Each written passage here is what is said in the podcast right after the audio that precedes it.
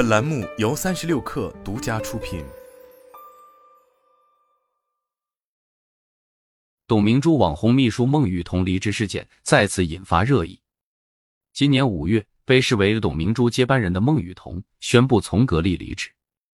当时他给出的理由是准备读研，董明珠始终未正面回应。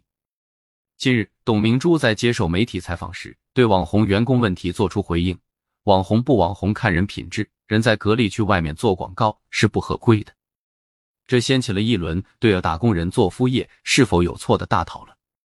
需要说明的是，在工作之余搞副业和利用公司资源接私活有所区别。大家对接私活的态度比较一致，认为会损伤公司利益，甚至违反法律法规。但对该不该搞副业有着不同观点。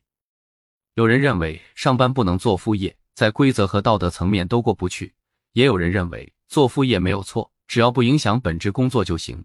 还有人认为具体要看公司规定。对于正在做副业或想做副业的打工人，如何处理跟公司之间的关系，是一个必须认真考虑的问题。因为如果公司不允许或者领导不支持，一旦被公司发现，可能会对自己的职业造成不利影响。定焦跟五位做副业的职场人士聊了聊，他们都是做副业被公司发现，然后遭到了不公平的待遇。比如，有人被新上任的领导杀鸡儆猴，有人被领导冷落取消涨薪，还有人被公司无情辞退。做副业一时爽，领导发现谁敢当？以下是他们的故事：领导新官上任，拿做副业的我杀鸡儆猴。宋田，三十岁，杭州。我二零二一年从教培行业转型到某互联网大厂做市场营销工作。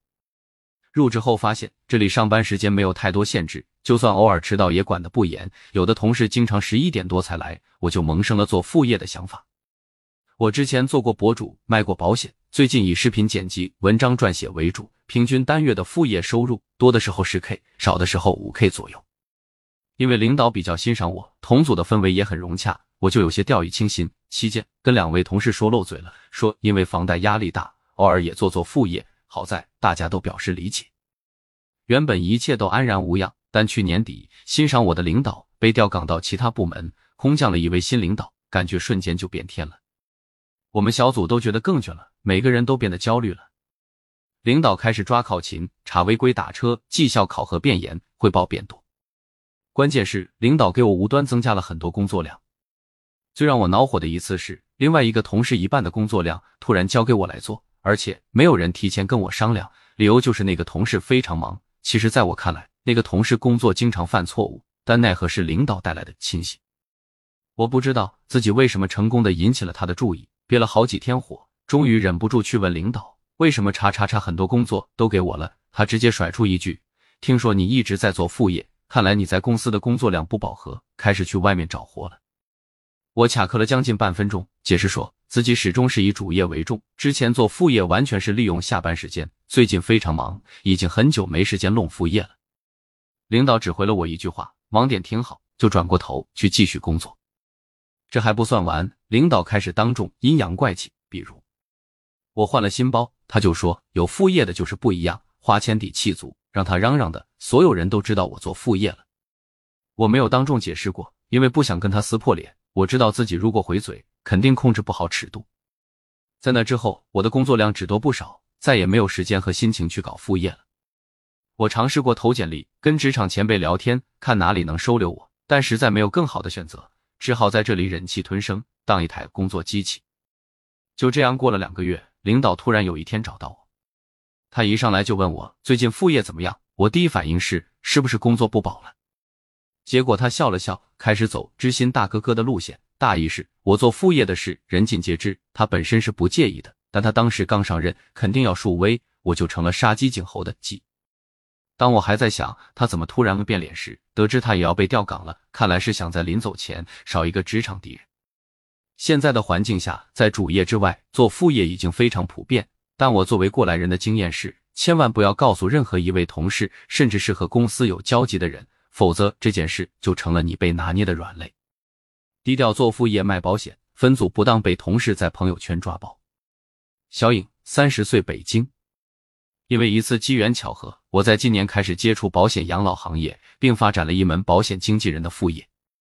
整个过程我都十分注意保密工作，没有跟公司任何一个人说。但因为我会在朋友圈分享自己学习保险行业的经验和心得，有一次分组标签没打好，就被我一个同事看到了。他直接在朋友圈问我：“你开始卖保险了？”然后私聊给我连发了三条消息：“你是不是做保险了？你怎么了？你家里是发生了什么事吗？你不会真的去买保险了吧？”我当时其实还没有正式开单，只能回了个表情说还没真正决定。过了好一会儿，他又感慨了一句。没想到人生的尽头是卖保险。慢慢的，一些平时要好的同事大概也知道了我在从事保险副业。虽然我自己很坦荡，对保险这件事也不排斥，但大部分同事都戴着有色眼镜看卖保险这件事。大家可能会觉得我混得比较惨，而且总觉得我想从他们身上做生意。有时我甚至能感觉到大家带着一点淡淡的可悲感看着我。之前同事们也会在一起聊各自家里的情况，但知道我的副业后。我有时是好心想科普一些概念，但大家就会有戒心，会觉得我是想要去销售。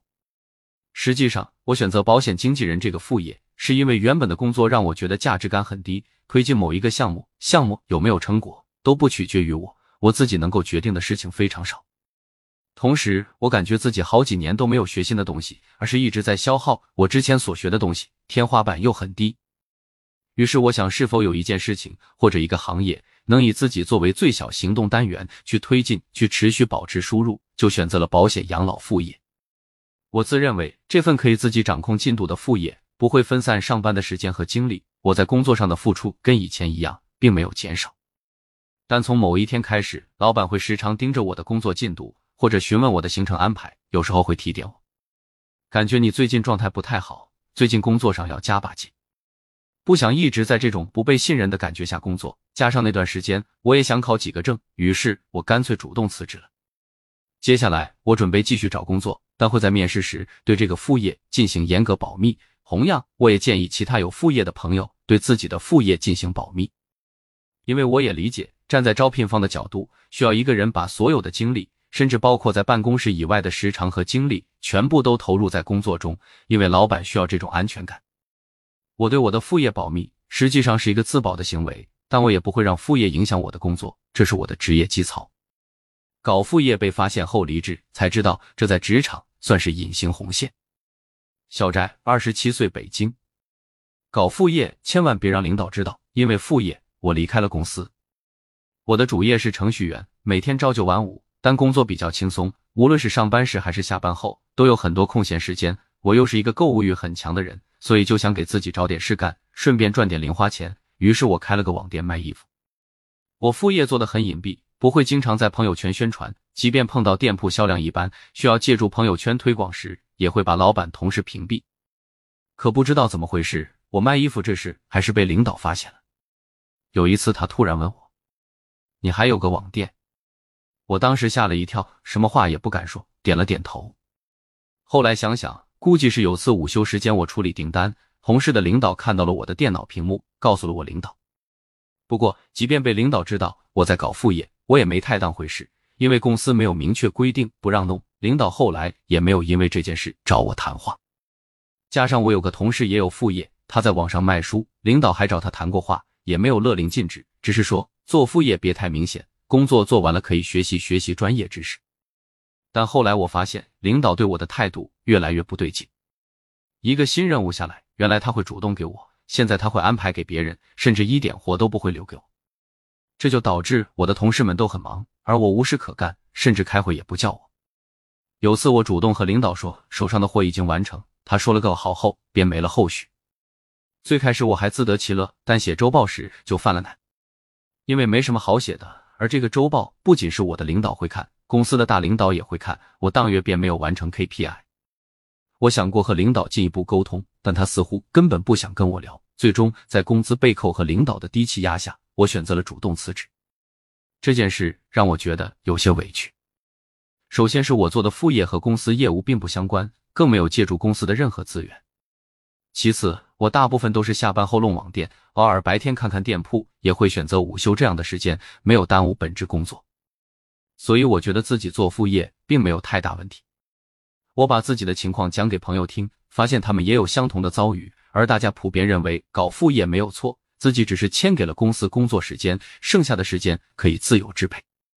不过有次我和我一个创业的朋友聊，他从老板的角度告诉我，做副业这事在职场算是隐形红线。他觉得人的精力是有限的，虽然很多打工人对副业的态度是赚个零花钱，但这一目标已经不低。员工做副业投入更多的时间精力，是否会影响主业的完成度？这个很难把握。加上现在很多人的副业和主业多少都有点关系，是否会对公司利益产生影响也不好说。我虽然理解他作为老板的顾虑，但我还是不想放弃自己的副业。我现在的状态是经营网店的同时继续找工作。老板不懂技术，认为副业会带来同业竞争。季飞三十岁加北京，会编程写代码的人。如果路子广，很多都有副业。我之前在一家科技公司做技术开发，管理十多人的团队。公司的业务不是很多，我在工作中接触到一些合作伙伴，他们或者他们的朋友，偶尔会有一些技术问题向我请教，我只要有时间，一般都会帮忙。后来我从这家公司辞职，休息了一段时间。在这期间，有些朋友主动给我介绍活，我带着几个兼职程序员，靠做项目维持生活。有一个客户是一家创业公司。他们当时正在大肆扩张，往互联网方向转型。公司的老板找到我，表示想做网站、APP 等各种产品。我们聊得很好，于是加入他们担任 CTO。老板完全不懂技术，公司也没有任何技术积累，但老板的野心很大，想把公司包装成一家技术公司，然后去融资。为此，公司给我配备了一整套全新的设备，给了五个程序员的招聘名额。但没多久，因为之前副业的事情。我跟公司之间的矛盾出现了。当时我还有两个项目没完工，所以刚入职那会就要抽很多业余时间赶工。经常在下班之后，我忙完手头的工作，就顺便忙会项目。有时我还用公司的电脑跑跑程序。这两个项目跟公司业务完全没关系，也不存在利益冲突，而且老板是知情的。但公司里开始有人在私下里传，我在外边还有公司，在上班的同时还做副业，而且做的都是大项目之类。我不想解释，觉得做好自己的事情就可以了。当时我工作很卖力，一边招人，一边自己敲代码、写程序、搭架构、做方案，每天加班到很晚。但慢慢的，老板开始经常晚上来视察，他会突然出现在我身后，隔着一定距离盯着我的屏幕看。有几次我都被吓一跳。然后他会有意无意问我一些技术方面的问题，并让我对各种细节进行解释，虽然他其实也听不懂。有一次下班后，有几个之前项目上的朋友来找我交流几个技术问题。他们刚离开，老板就过来了。他看起来有点生气，丢给我一份已经做好的方案，让我再做一遍。然后突然有一天，我发现公司电脑打不开了，服务器的权限也被取消。然后人力部门通知我，让我当天就办手续离开。人力私下告诉我，老板怀疑我的副业跟公司利益有冲突。从这件事里，我认识到问题的关键可能不在副业。而在老板不懂技术，老板想放权，但又不敢全放。他担心我利用公司的资源做自己的事情，或者在公司之外与其他人合作，与公司形成同业竞争。如果老板懂技术，就会明白这些其实都不存在。我认为做副业这件事，只要没有侵犯公司利益，另外公司没有明确规定不允许，就没有错。难点在于界限很难划分清楚，而且管理本身就是一门艺术，会有一些微妙的因素。